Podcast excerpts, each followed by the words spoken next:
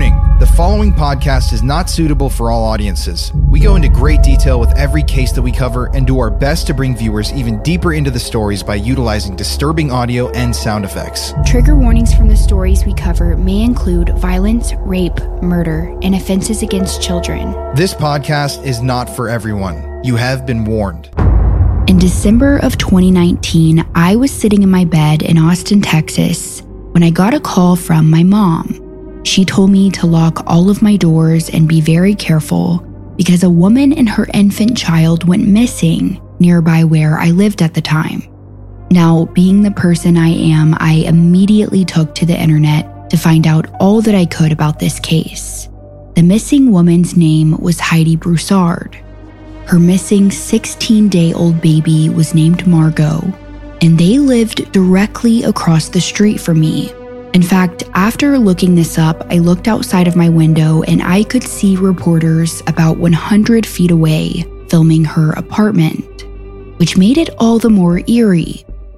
The day before, Heidi took her elementary school son to school, and that was the last time anyone had seen her or baby Margot.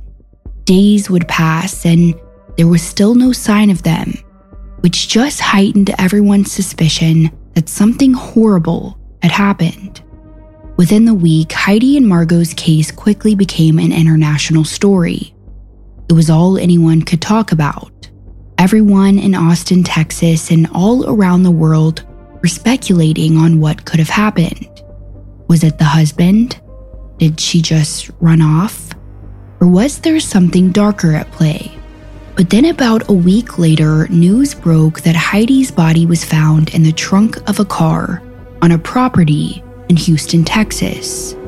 As it turns out, as I was lying in bed that morning, Heidi was across the street from me, being abducted and murdered. Not because she was a bad person or because she had wronged anyone, but because she had something they wanted. So, this is the story of Heidi Broussard. I'm Courtney Browen. And I'm Colin Browen and you're listening to Murder in America.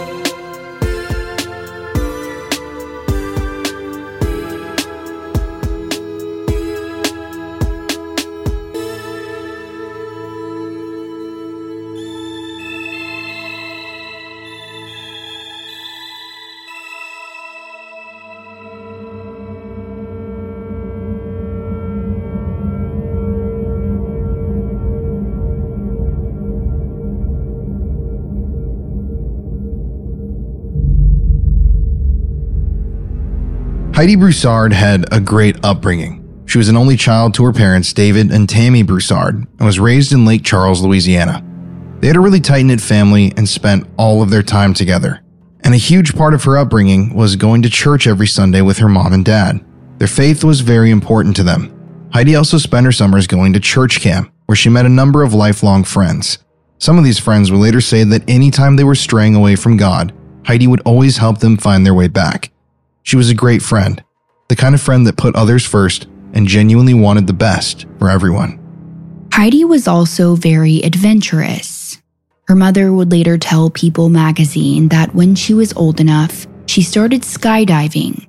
She loved the rush of adrenaline it gave her, and she had always been that way. Her mom said, quote, she tried everything new. We took her to water parks. Me and her went on the highest rides and her daddy was like, I don't know. She loved the water. She loved to swim. She loved to go anywhere that they had rafting places. End quote. Friends described Heidi as very happy and optimistic. She would randomly break out in song whenever and wherever. The energy she brought was infectious, and people loved to be around her. As Heidi grew up, she was on a journey of self discovery. After high school, she started working at a casino in Lake Charles, where she met a man named Shane Carey.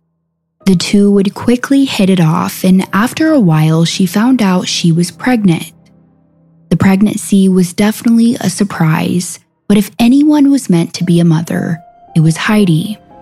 Everyone always knew she would be the best mom in the world. And she was.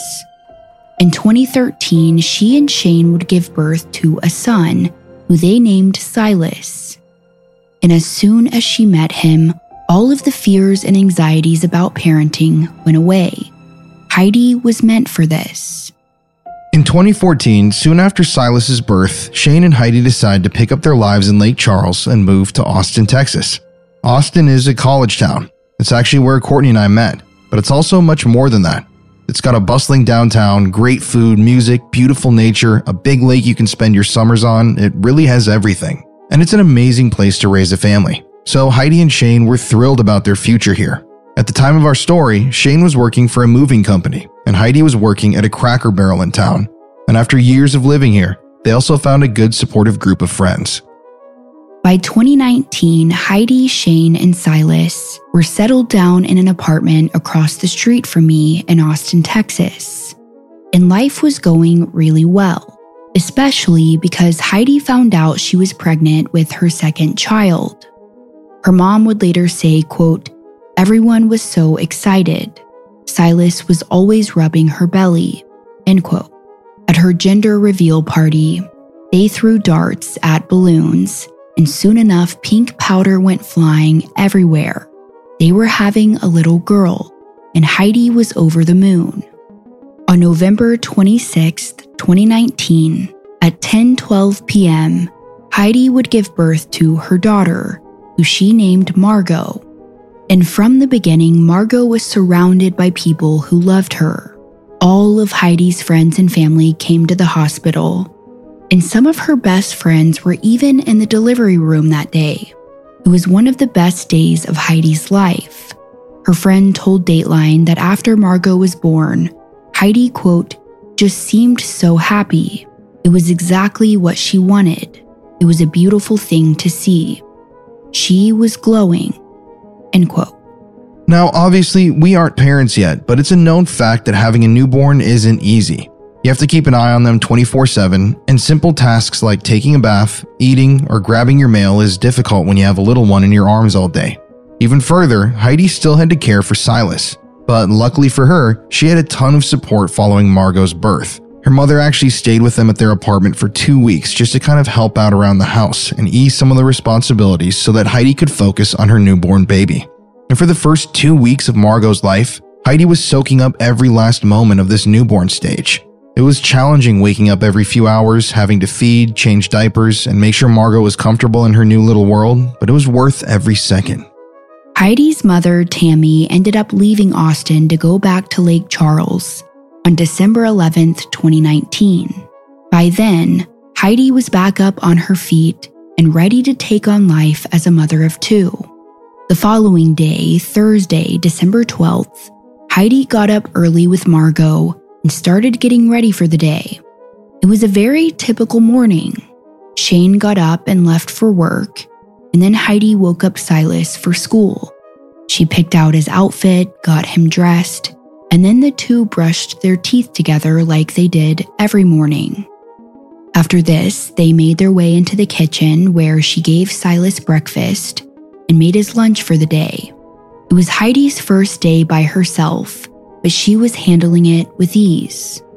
And once everyone was ready, she loaded Margot up in her car seat, and the three of them made their way to Silas's school. There was only about a week left before Christmas break, and that morning his school was having a book fair. Video footage shows Heidi walking into Cowan Elementary School at around 7:30 a.m. And once inside, she gets some books for her son and then kisses him goodbye before walking back out of the school with baby Margot. No one had any idea that this would be the last time Heidi would be seen alive. It would be the last time she would ever see her six year old son, Silas.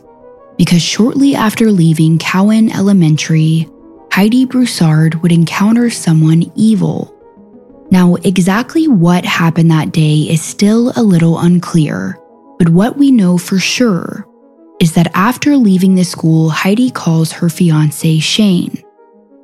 The two chatted about their morning, telling him about Silas's book fair and how she bought him three books.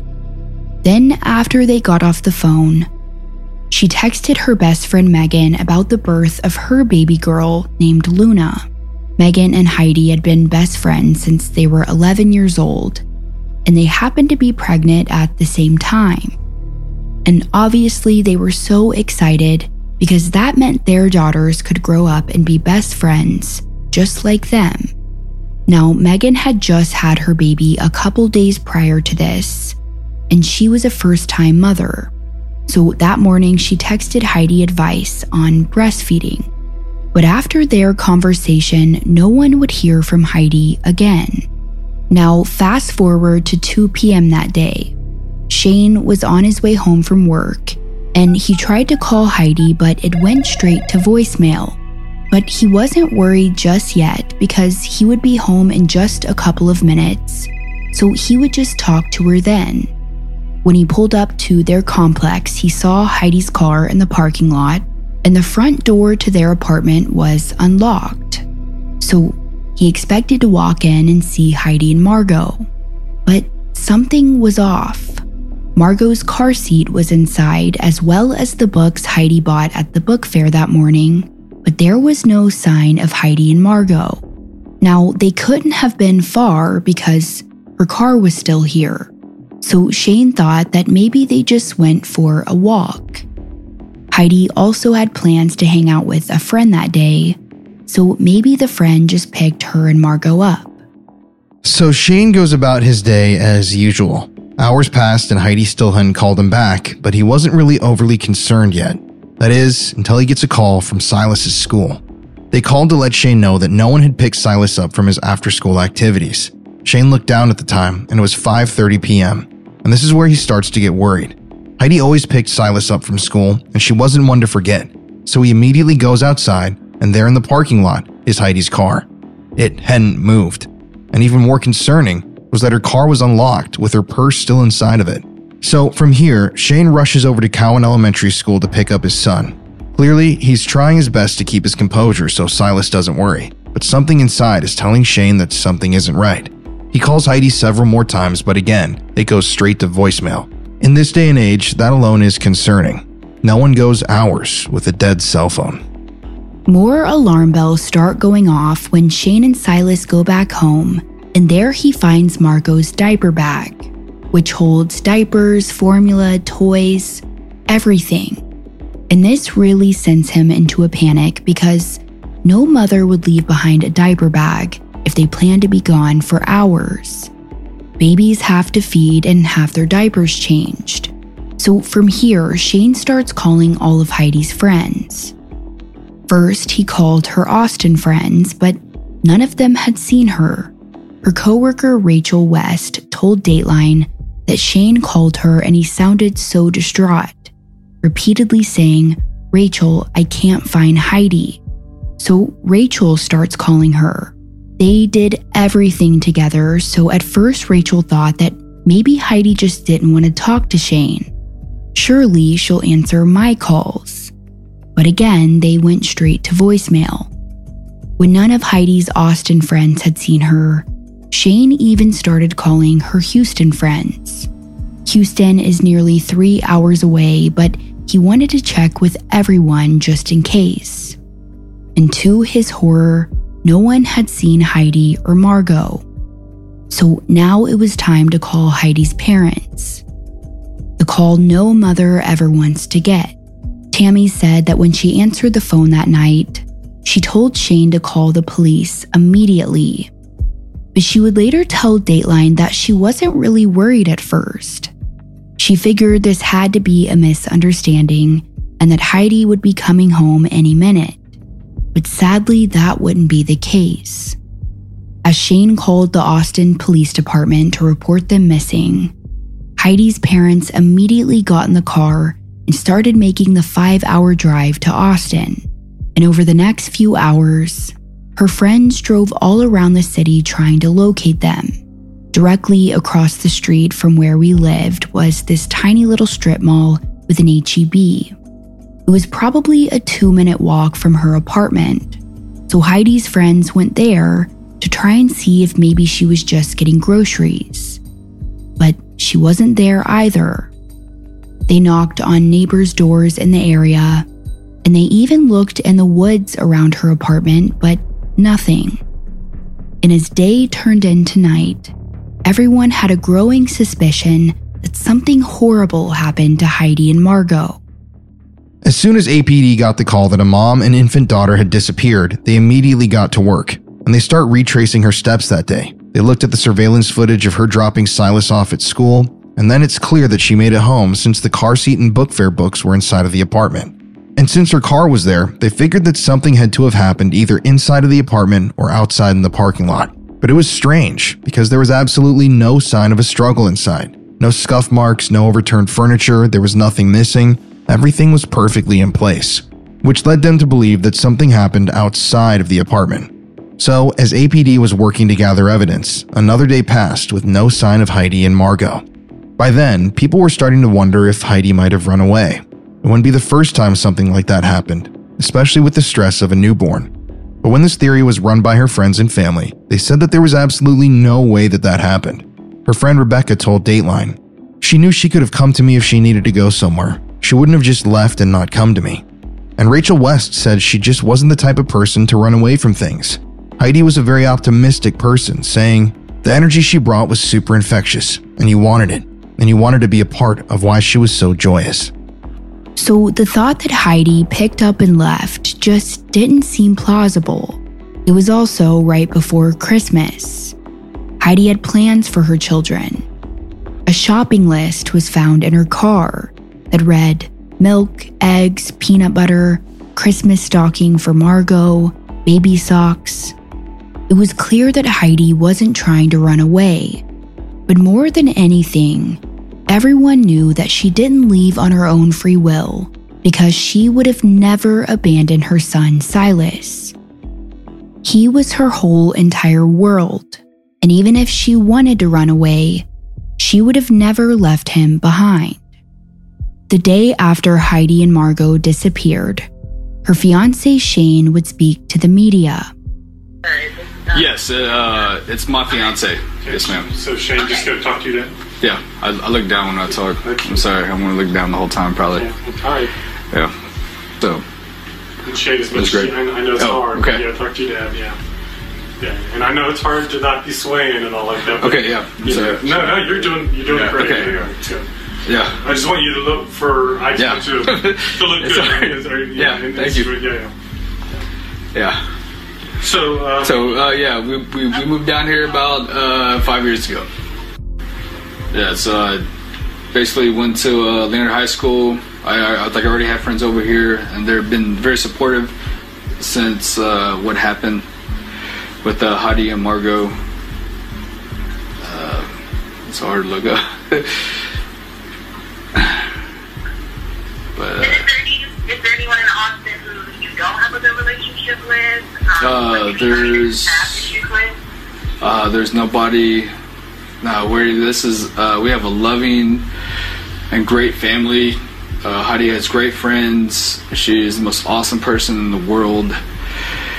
Uh, loving mom. She supports everything everybody does. She could have like four dollars in the bank account and just and still want to give.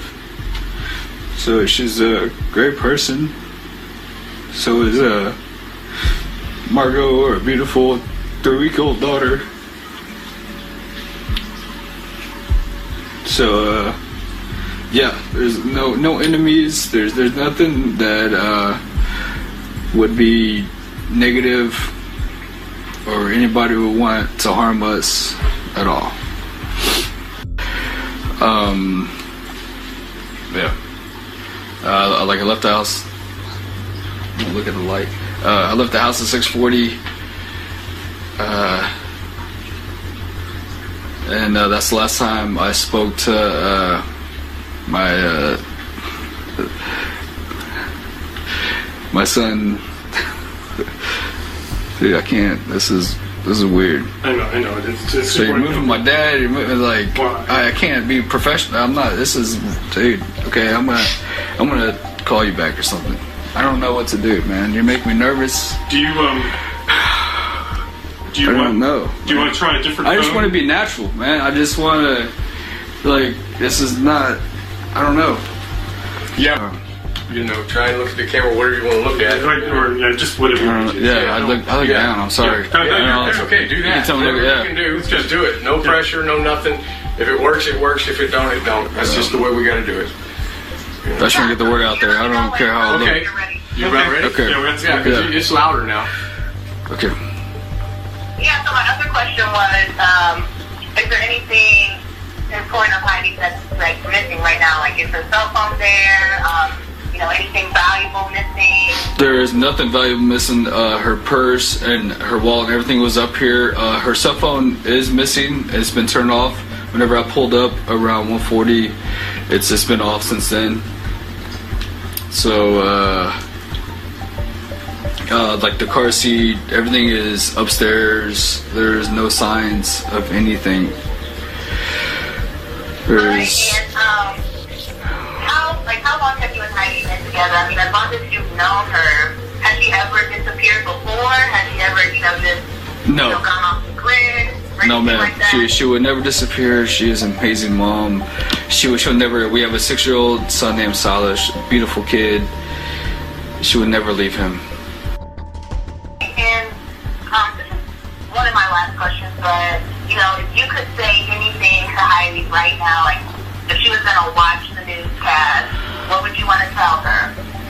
I want to tell her to uh, please come home. You know, your family's here. And she wouldn't do this. I'm not telling her this. I'm telling her sake for the family. To uh, she has a beautiful kid. She has a beautiful family. Beautiful dog named Zeus. She uh, she she would not do this by herself. She she would not be doing this. This is definitely something that happened that was wrong. So anybody that could share, post, uh, do anything, one second helps to save a beautiful family, a beautiful kid. Just anything you could do. Just reach out. If you don't know me, I don't care. If you see the post, if you see this news, reach out. Keep your eyes open you just be open-minded anything suspicious do anything you can to help please this is a it's a three-week-old baby out there and a mom and a son that's missing her mom and her family And if you could say anything to the person that she and Margot might be with, what would you say to them? her and margaret my what i'm sorry If you could say anything to, you know, the person that she might be with, like the person, because you said she wanted to do this on her own. So Oh, if you- okay. If you could say something to the person who may be involved in the disappearance, If you're would you I don't care. Uh, set her to the side. She'll find her way home. Just bring her home safe, or put her somewhere safe. Uh, the baby. Feed the baby. She's only three weeks old. So, just find a way. You, you won't be in trouble. Just drop her off. She has a beautiful family.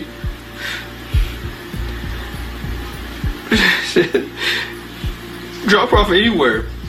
I don't care. Just make sure she's safe and okay, the baby's okay. And then right away, I don't know what. I just want her home safe. Does not be here. Just drop her off somewhere safe. If it is somebody, just please come home. or drop her off at my doorstep. I don't care. Just bring my family home.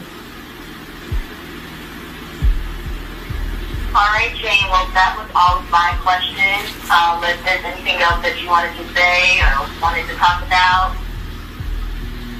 anything that I missed. No, just um, I love you, Heidi. I love you, Margot. Uh, just anybody that can support us in any way possible. I'm about to be off, so just any support, any old friends, share, post, like, anything. Contact anybody if you see her. Just do whatever you can. We definitely appreciate it. I think it's, I don't know. Now, I gotta be honest with you guys, when I first saw this, I was convinced Shane was guilty. And so was the rest of the world.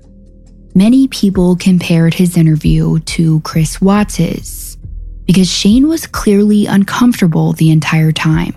He had strange body language, and he even laughed and smiled at times.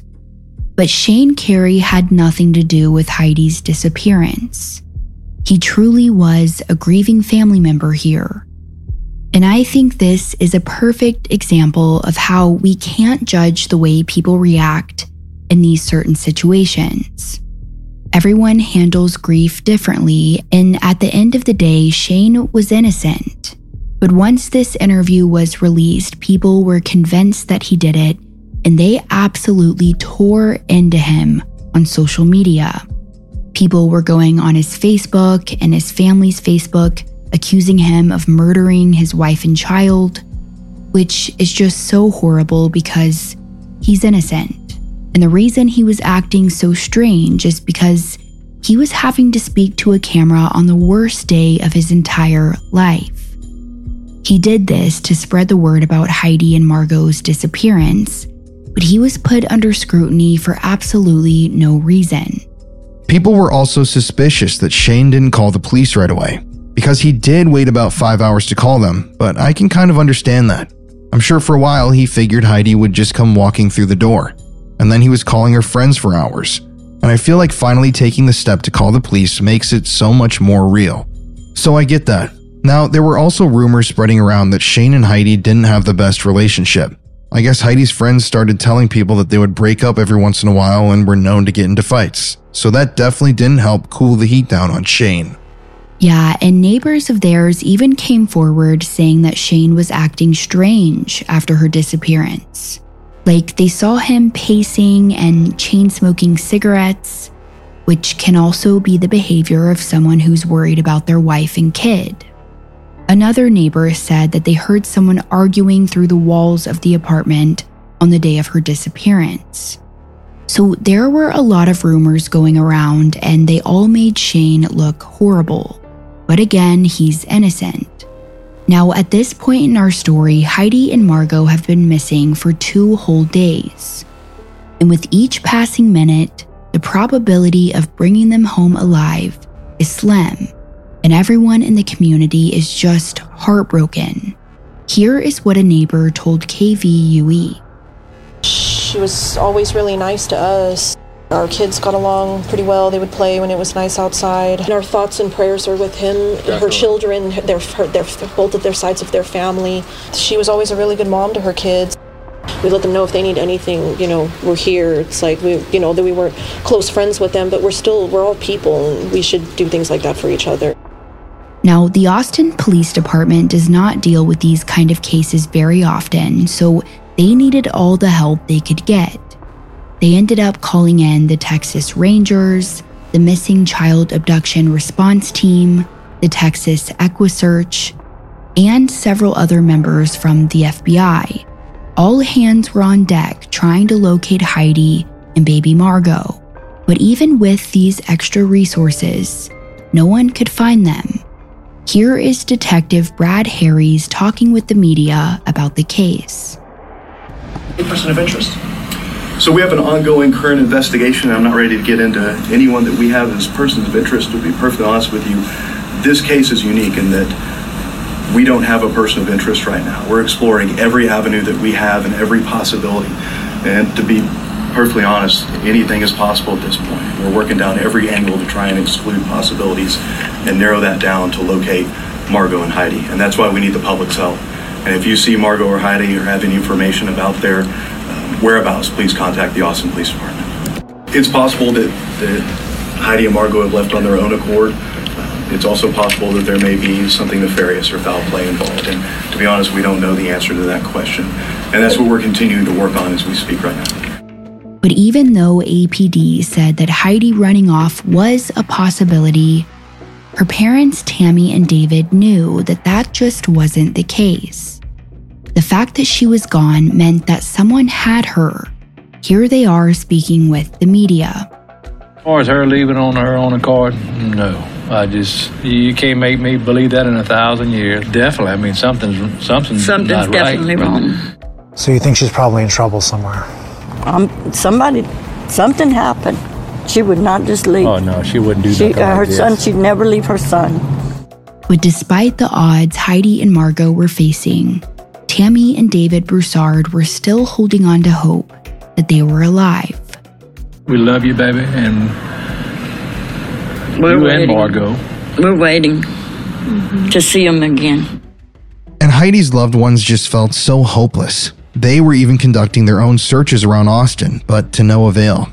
Heidi also had friends that lived in other cities that were unable to help search because of their own obligations, so her friend group set up a group chat where they sent updates every day on what was going on in the case. But as we all know, these kinds of crimes are rarely ever committed by strangers, so authorities grilled everyone close to Heidi. Her friend Rachel, who lived in Austin, said that she herself was interrogated for two hours, and they were asking really hard questions like, Would you ever hurt Heidi?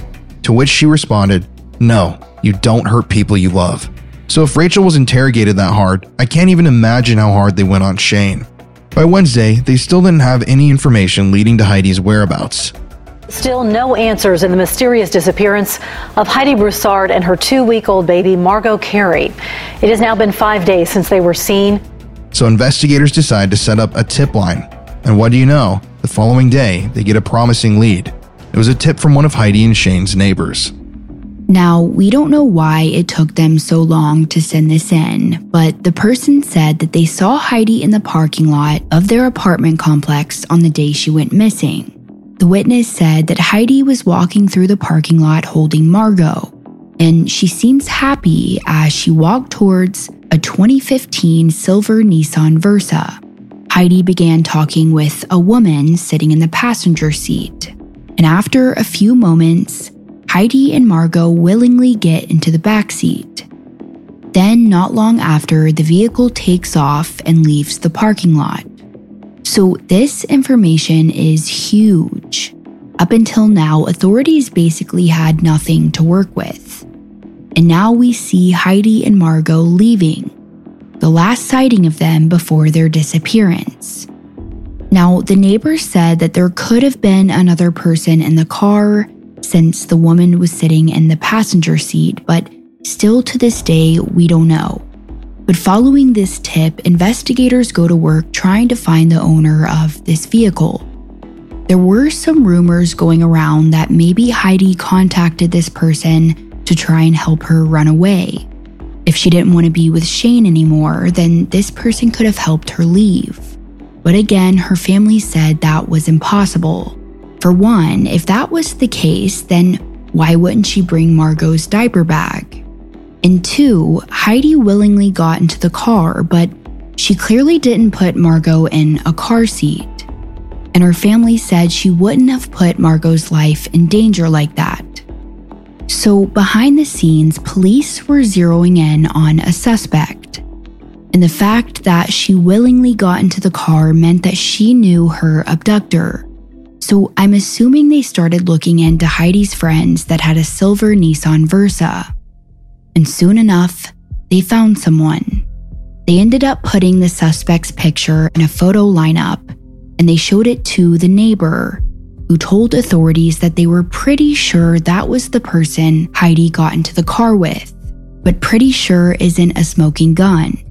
So from here, the authorities obtained a search warrant on their suspect's computer. And what they would find was indeed a smoking gun. They found that in the weeks before Margot's birth, up until her disappearance, this person had looked up Heidi Broussard's name online more than 162 times. That is a lot of creeping in such a short amount of time. They also found that the person deactivated their Facebook the day before their disappearance. And on the day of their disappearance, they searched, quote, Amber Alert Austin and reasons for Amber Alert. Then on December 14th, two days after the disappearance, the person searched, quote, bodies found in Austin, Texas. But the most incriminating thing of all was that their cell phone pinged near Heidi's apartment on the morning they went missing. Armed with this information, investigators had enough to obtain a search warrant of the suspect's home, which was located three hours away in Houston, Texas. The news of the search warrant was kept quiet from Heidi's friends and family, so no one knew what was going on. At the time, one of Heidi's friends agreed to be a guest on a podcast called J is for Justice. And their video was live on their YouTube channel as they discussed Heidi's case. The point of Heidi's friend going on their podcast was to bring awareness to it all. But after about 90 minutes, people started commenting in the live chat that a raid was going on in Houston, Texas. There wasn't a lot of information about the raid, but they did know that it had to do with a missing persons case in Austin. So, putting two and two together, they figured the raid likely had to do with Heidi and Margot. Local news helicopters were posting aerial footage of the house, and strangely enough, in the backyard, parked right up against the back door to the house, was a silver Nissan Versa. Now, this was very suspicious, so one of the hosts of the podcast Googled the address of the home, and what do you know? A baby registry popped up. There is a baby registry to the owners of that house. Megan Humphrey and Christopher Green have a baby registry. oh my god, that's Megan's house. Oh my god. Oh my god. What? What? That's Megan, her best friend that met her at church camp with me. Now, for whatever reason, Megan went by two different last names Megan Humphrey and Megan Fieramusca. But clearly, after hearing this live on their podcast, Heidi's friend was in shock. I've talked to Megan every day, all day. She's been like sick over this. She's she just had a baby and she's breastfeeding. Isn't this girl Megan just What? had a baby? Yes. How long and ago? Her name's Luna. She's four, 15 days old, 16 days old. Her and Heidi are best best friends. She was there in the room when Heidi had Margot. Did you see her baby? I haven't seen pictures of her. But it's a girl. Yes. Megan for sure like had a baby. She said she told us she went to a birthing center and had her baby. The due date on Megan's registry was December 1st, which happened to be Margot's original due date. Another name on the registry was Chris Green, Megan's ex boyfriend and the father of her baby. He was also the owner of the house that was being raided by the police. Now, while that was happening, another group of officers found him at a Target. He was apparently buying formula for his new baby. When the police approached him, they showed him a picture of Margot and he said, That's the baby at my house. He then told the officers that he had been dating Megan, but they broke up in March of 2019. But shortly after their breakup, he found out that Megan was pregnant. So even though they weren't together, he was prepared to be a father to their child. So where does Chris fall in all this? Well, from the information out there, it's believed that Chris thought the baby was his daughter. He said that on December 12th, Megan told him she was going on a beach trip with some family members, but the next day, she sent him a picture of a little baby. And she told him that she ended up having it the day before in the Woodlands, Texas. She said she even ended up going to a birth center all by herself, and she had the baby there. So he started asking questions, but Megan shut them down. She said she didn't know the name of the birthing center or anything, so he just stopped asking questions. Now, you might be wondering, how did he not know? Well, Chris said that he had never seen Megan's stomach grow, but that happens sometimes. Not everyone gets a huge baby belly. He also said that on the rare occasion he touched her belly, it didn't feel right. So now the police had a picture of what was going on. Megan had faked her pregnancy and had stolen Heidi's baby. Apparently, investigators told Chris that the baby was likely Margot Carey, not his daughter. Chris then told the detectives, She's not my child? Are you serious? Go get that baby. What are y'all waiting for, man? Now, keep in mind, Heidi's friends and family are learning of the raid going on at Megan's house, but they keep thinking to themselves that this has to be a mistake. Why would Heidi be hiding at her best friend's house in Houston? But Heidi wasn't hiding there. She was hidden there. Like we mentioned, in the backyard of the home, the silver Nissan was parked right up against the back door. It was very suspicious looking because there wasn't even a driveway back there. Someone was clearly trying to hide something in that vehicle. As police approached the car, they were hit with the unmistakable smell of decomposition. So from here, they opened up the trunk, and there, in a large black duffel bag, was the body of 33 year old Heidi Broussard. She had been strangled to death. At this point, Megan Fieramusca was standing in the backyard with the officers, holding a baby monitor in her hands. She was quickly placed under arrest as the officers went inside of the home to find baby Margot safe in a baby swing.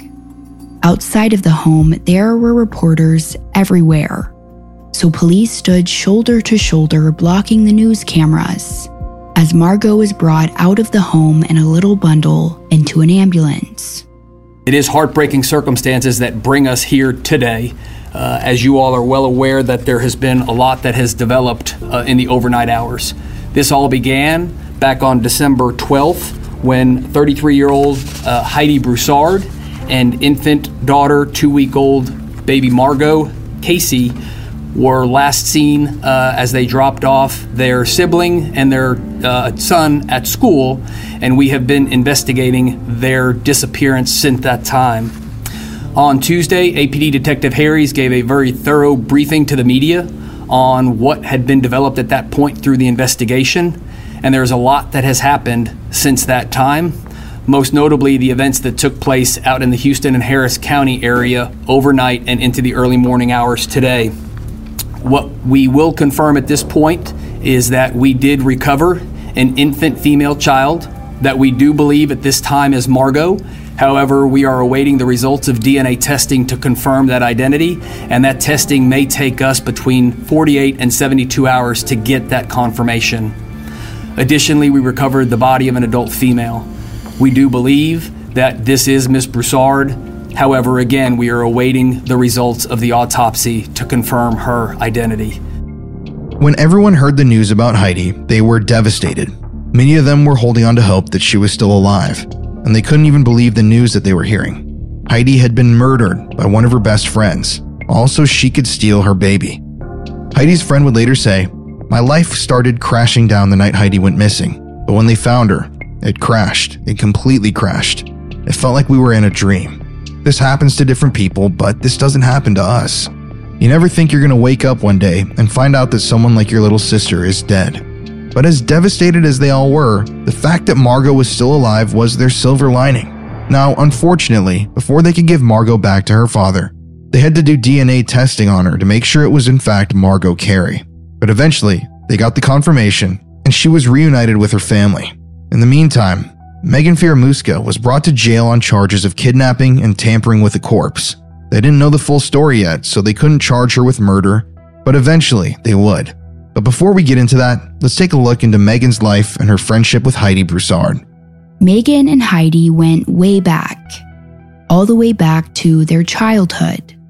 They actually met at church camp at the Texas Bible Institute in Columbus, Texas, when they were only 11 years old. And from then on, they were best friends.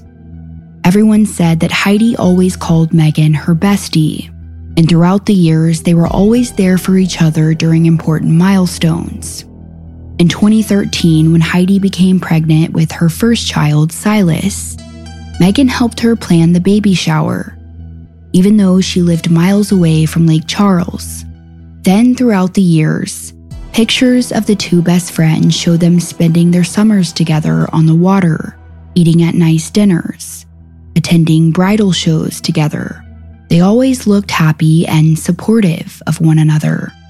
When Heidi found out she was pregnant again in early 2019, Megan seemed very excited. She was even more excited because she found out she was pregnant too, and their daughters had very close due dates, meaning they could be best friends just like their moms. Heidi had no reason to believe that her best friend was lying. Why would she? Over the next couple months, the two talked all about their babies, their pregnancy, what they were going to name them. Heidi decided to name her baby Margot, and Megan was going to name hers Luna. The only issue here is that Megan wouldn't end up having a baby. Now, we have no idea if she was ever even pregnant at all. It could be the case that she was pregnant and had a miscarriage, but from what I could find, there is no information out there that supports that, and most people believe she made up the entire pregnancy. Now, on November 26th, 2019, Heidi went into labor and texted all of her friends and family that baby Margot was about to make her entrance into the world.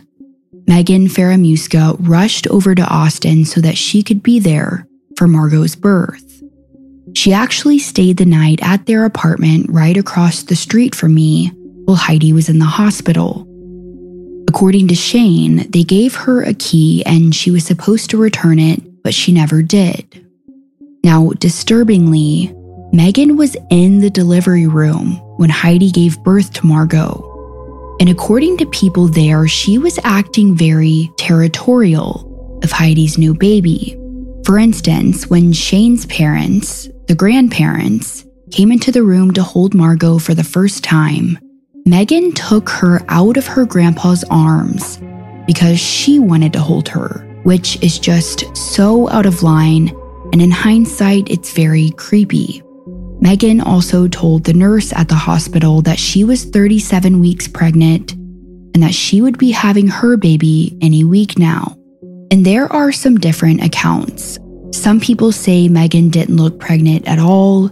Other people said that she would waddle when she walked and that she looked very uncomfortable, like a pregnant person does at the end of their pregnancy.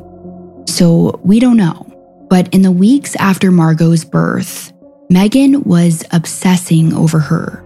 Like we mentioned, she looked up Heidi's name on social media over 162 times. Many people believe that Megan couldn't get pregnant, and when she saw that Heidi was pregnant with her second child, she became jealous. So afterwards, she started telling people that she was pregnant too, and then she started coming up with a plan to steal her best friend's baby. Again, we don't know this for sure, but based on her obsessive creeping on pictures of Heidi and Margot, Megan was clearly spiraling. On December 8th, 2019, Megan texted Heidi to let her know that she had given birth to her daughter Luna, which again was a lie.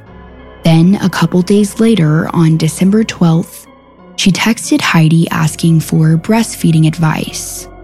Being the good friend Heidi was, she texted her all the tips and tricks she knew. All the while, Megan was on her way to Austin to steal baby Margot. Now, it's here when the story gets a little blurry.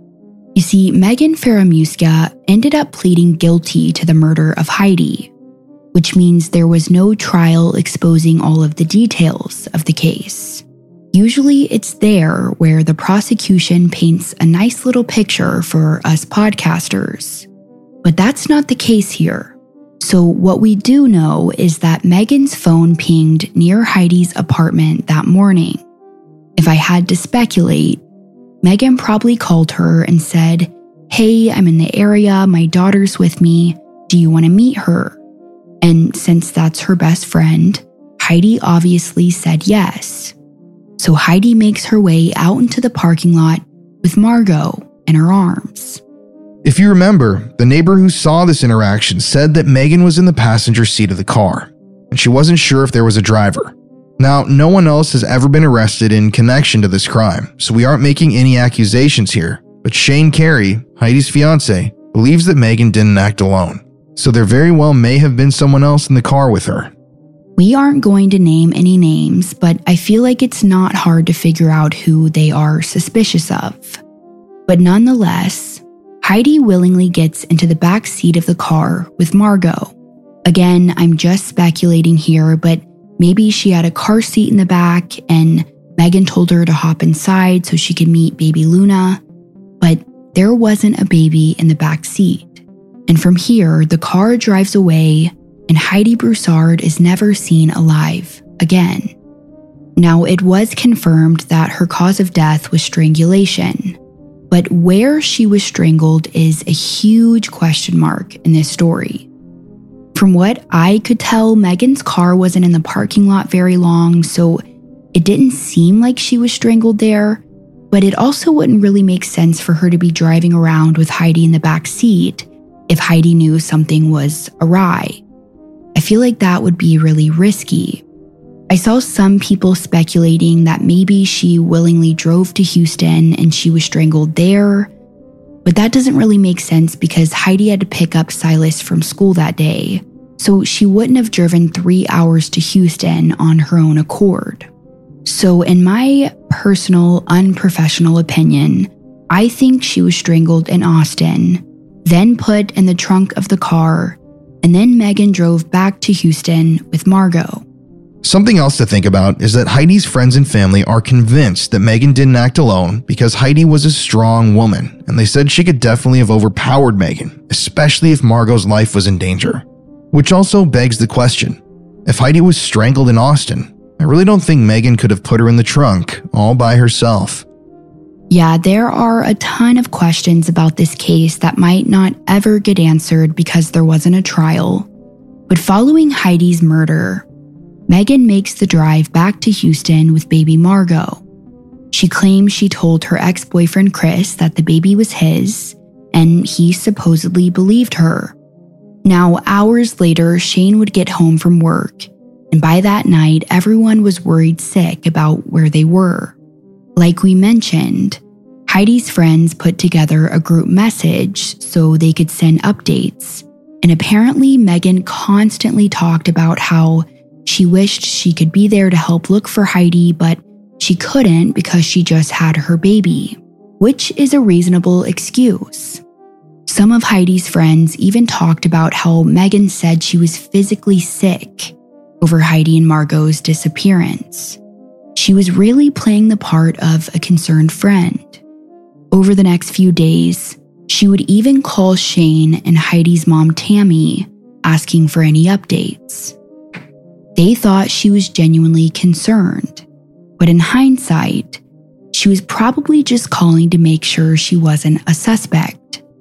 Heidi's mom said that at one point Megan had called her for updates, and she told Megan, Don't worry, we're handling everything. You just focus on your baby and take care of yourself. Which is just so disturbing because the baby she was taking care of was Margot. Now, from the beginning, investigators were suspicious that the person who committed this crime was close to Heidi. So they investigated all of her friends and family, including Megan.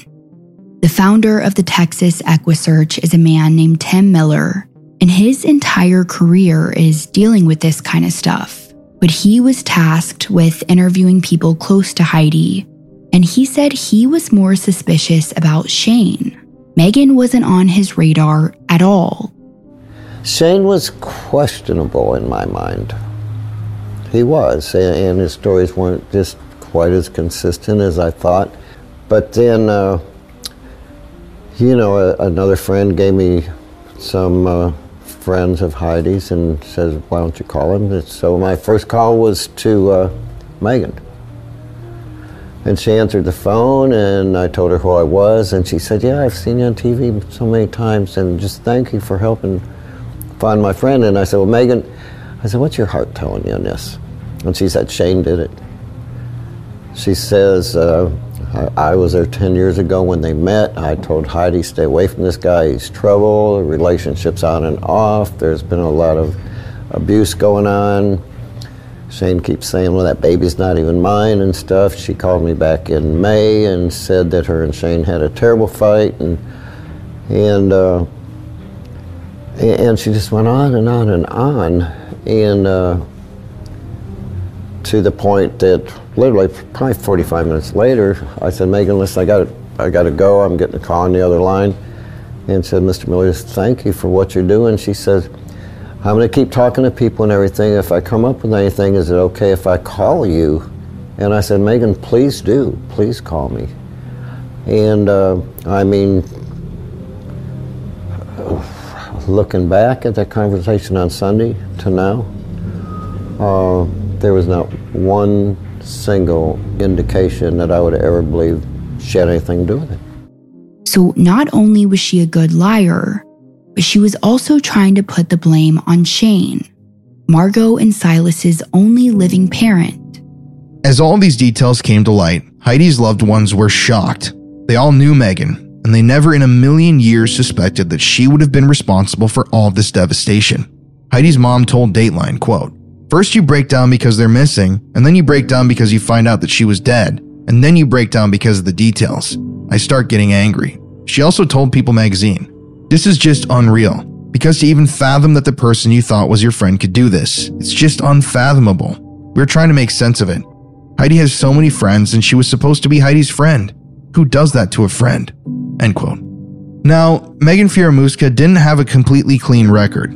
In 2018, she was arrested for stealing from a check cashing business she worked for, and her boyfriend, Chris Green, paid to bail her out because he was dating her at the time. Now, the case would end up getting dropped because they didn't have enough evidence to charge her with theft. But her attorney in that case, Eric Devlin, told KHOU, quote, When I first met her, she wasn't pregnant. Clearly did not appear to be pregnant at all. But then he said the last time he saw her, she looked very pregnant. And again, we don't know if she ever was. But following her arrest, Megan was brought back to Austin where she sat in the Travis County Jail, charged with capital murder. Her bond was set to $600,000. Her lawyers would make a statement telling the public not to rush to judgment until all the facts were available. Now, in Megan's arrest warrant, the FBI added an assessment of maternal desire, where the thought of having a baby takes over someone's mind. In cases like this, women will do anything to get that child. They'll even steal babies from hospitals or cut babies from the mother's womb. That's likely what happened here. Except the victim wasn't a stranger. It was Megan's best friend. When Heidi's loved ones saw Megan's mugshot, they said they didn't even recognize her. She looked scary, like something dark had come over her. On December 23rd, 2019, Margot's DNA results came back and she was finally reunited with her family. And two days later, they spent Christmas together. It was Margot's first Christmas, and she didn't even get to spend it with her mom.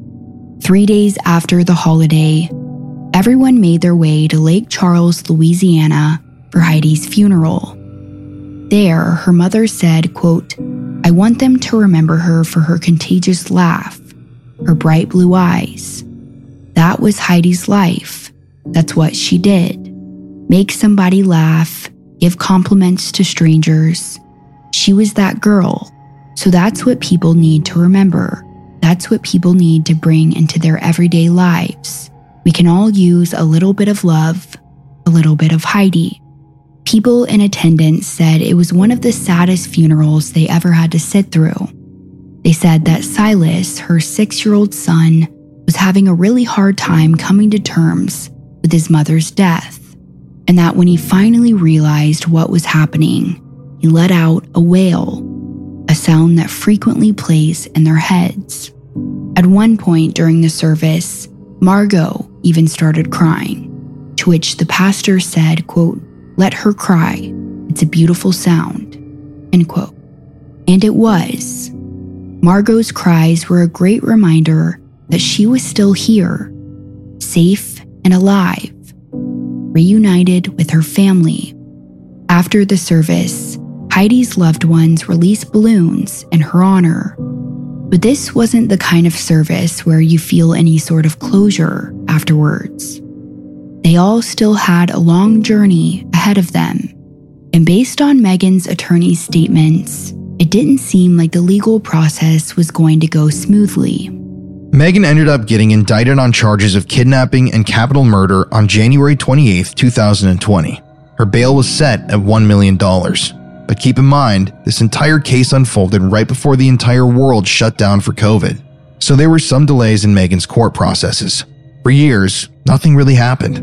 But then in 2022, her attorneys tried to get the case dropped because on the day of the raid, the officers went into her home before a search warrant was given to her. So they tried to claim that the pictures and videos from inside her house should be thrown out since they didn't lawfully take them. But the prosecution said that they had reason to enter the home without a search warrant because they had reason to believe Margot's life was in danger. Apparently, she had been struggling with jaundice before her abduction, which can lead to some health problems, so in their minds, they had a right to go inside without a warrant. Now, a warrant had been signed, it just wasn't in Megan's hands at the time. So they were trying to get the case dropped due to this technicality, but in May of 2022, a judge denied their request. He said that the warrantless entry into her home was justified. On February 22, 2023, Megan ended up taking a plea deal. She would plead guilty to the murder charges and waive all of her rights to appeals. And in turn, they would drop the kidnapping charges. So she took this deal and was sentenced to 55 years in prison. Megan Fieramusca will be eligible for parole in 28 years when she's 65 years old.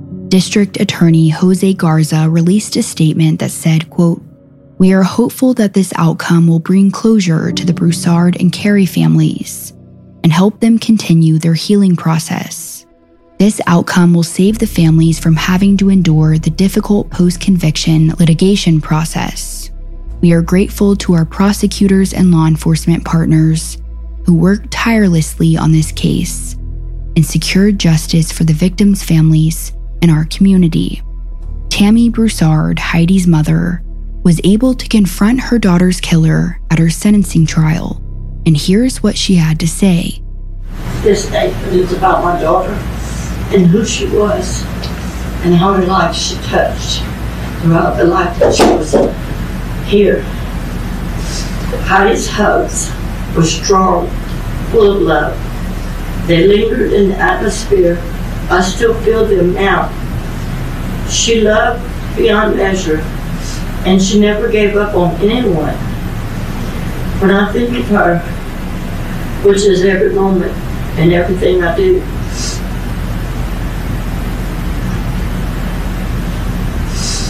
I ask, what would Heidi say or think, or think? It gives me comfort.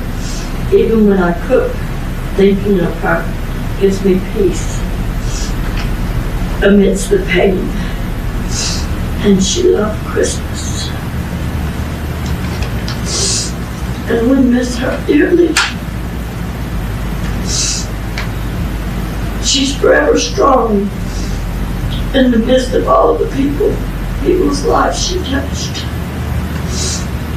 And she'll live forever. This is something I never imagined in my whole life. Me and my husband and everyone that loved her, our children, would ever face with her because she was just so much fun and she was so full of life and now it's been taken from her. Megan Fieramusca cried the entire time Tammy read her statement. It seemed like the reality of what she did was finally hitting her. And this story is truly so horrific because Heidi trusted Megan.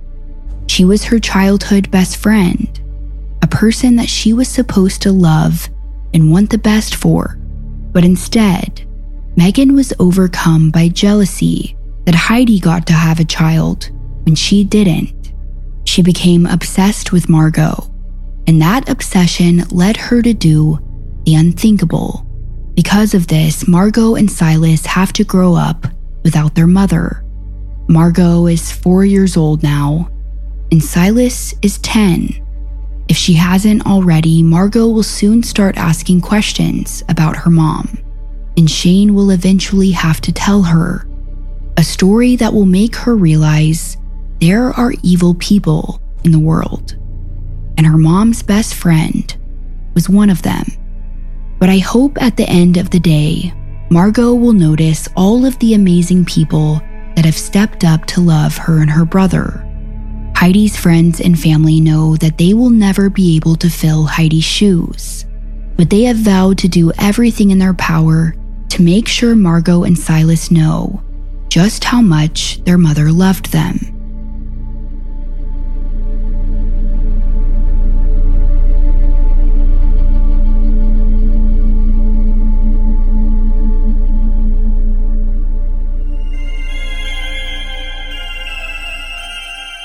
Hey, everybody, it's Colin here. Thank you again for listening to this week's episode of Murder in America. This story hit close to home. We have a personal connection to the story, and yeah, this was all over the news in Austin when it happened. I vividly remember it.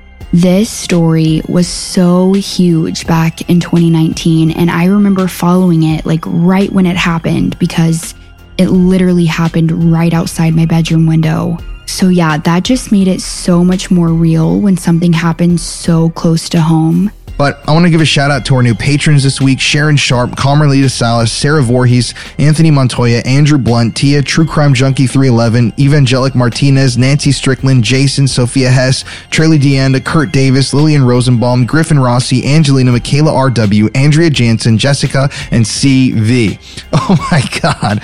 Every single week we grow the Patreon family, and you know how much we love you guys. Um, if you're wondering what Patreon is, we drop the ad free version of every episode on Patreon as soon as the episodes go live on all streaming services. So if you don't like the ads in the show, if you want us to read your name at the end of an episode, enshrine you forever in the Murder in America canon, just sign up to become a patron. And like we said, we have so many big updates coming on Patreon soon. You can also follow us on Instagram if you want to see photos from the cases that we cover at Murder in America. And you can also join us on Facebook. So just look up Murder in America on Facebook and come join our official group where we love hanging out and talking to everybody. We have some dark stories coming up, so prepare yourself for the next couple of months. Courtney and I are excited to share our hard work. We have some really exciting news that's been developing behind the scenes. So, yeah, everything's on the up and up. But I just want you all to know from Courtney and I that we love y'all so much. Thank you for listening. And as always, guys, I will catch you on the next one.